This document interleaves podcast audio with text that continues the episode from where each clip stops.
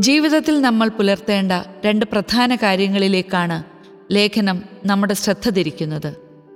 തിരുവചന വെളിച്ചത്തിൽ തെളിച്ചമേറെയുള്ള ചിന്തകൾ.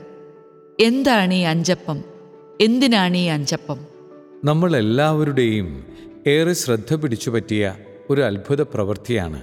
അഞ്ചപ്പവും രണ്ടു മീനും അയ്യായിരത്തോളം വരുന്ന പുരുഷാരത്തിനായി യേശു വർദ്ധിപ്പിച്ചു നൽകിയത്. നമ്മുടെ ബൗദ്ധിക തലത്തിലൂടെ വിശകലനം ചെയ്യുമ്പോൾ സംശയമുണർത്തുന്ന രണ്ട് ചോദ്യങ്ങൾ ഈ അത്ഭുത പ്രവൃത്തിയിലുണ്ട്. ഏതെങ്കിലും ഒരു പദാർത്ഥം വർദ്ധിപ്പിക്കുന്നതിനു വേണ്ടി അതിന്റെ സാമ്പിൾ യേശുവിന് ആവശ്യമായിരുന്നു. ഇല്ലായെങ്കിൽ പിന്നെ എന്തിനാണ് ആ ബാലന്റെ കയ്യിലെ അഞ്ചപ്പവും രണ്ട് മീനും ആവശ്യപ്പെട്ടത്? ദൈവം മനുഷ്യ പങ്കാളിത്തത്തോടെ ഭൂമിയിൽ സ്വർഗം പണിയുവാൻ ആഗ്രഹിക്കുന്നു എന്നതാണ് ഇതിന്റെ അടിസ്ഥാനം. നാം ദൈവത്തിന്റെ കരവേലയാണ്.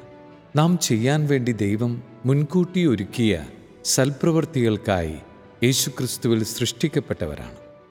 അതിനായി അവിടുന്ന് ചെറുതും വലുതുമായ നിരവധി താലന്തുകൾ നമ്മിൽ നിക്ഷേപിച്ച് നമ്മെ ലോകത്തിലേക്ക് അയച്ചിരിക്കുന്നു. നമ്മൾ എപ്രകാരം ഈ താലന്തുകൾ വിനിയോഗിക്കുന്നു എന്നത് പ്രസക്തമാണ്.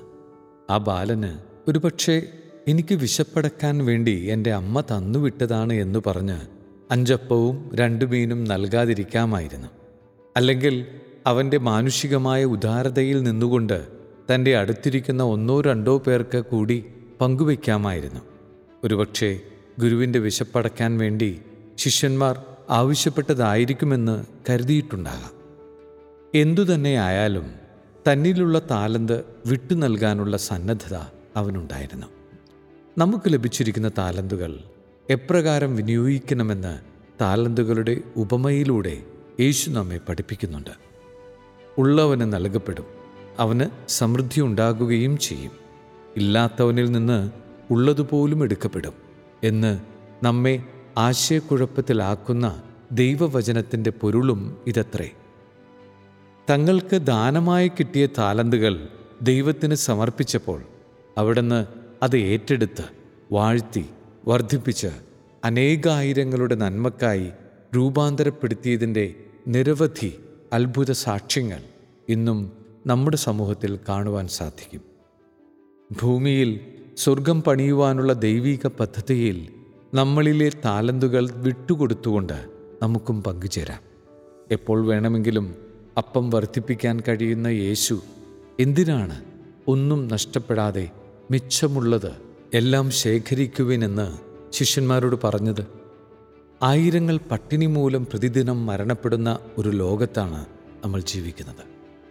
അനായാസേന വർദ്ധിപ്പിച്ചവ ഭക്ഷണത്തിന്റെ അവശിഷ്ടങ്ങളും ബാക്കി വന്നവയും ഒന്നും നഷ്ടപ്പെടാതെ ശേഖരിക്കുവിനെന്ന് യേശു ശിഷ്യർക്ക് നിർദ്ദേശം നൽകുന്നത് എന്തുകൊണ്ടാണ്?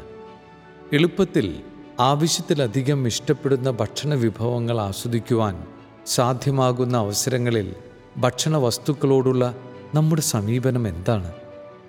ആവശ്യത്തിന് മാത്രം കഴിക്കുക എന്ന മിതത്വം പാലിക്കാൻ നമുക്ക് കഴിയുന്നുണ്ടോ?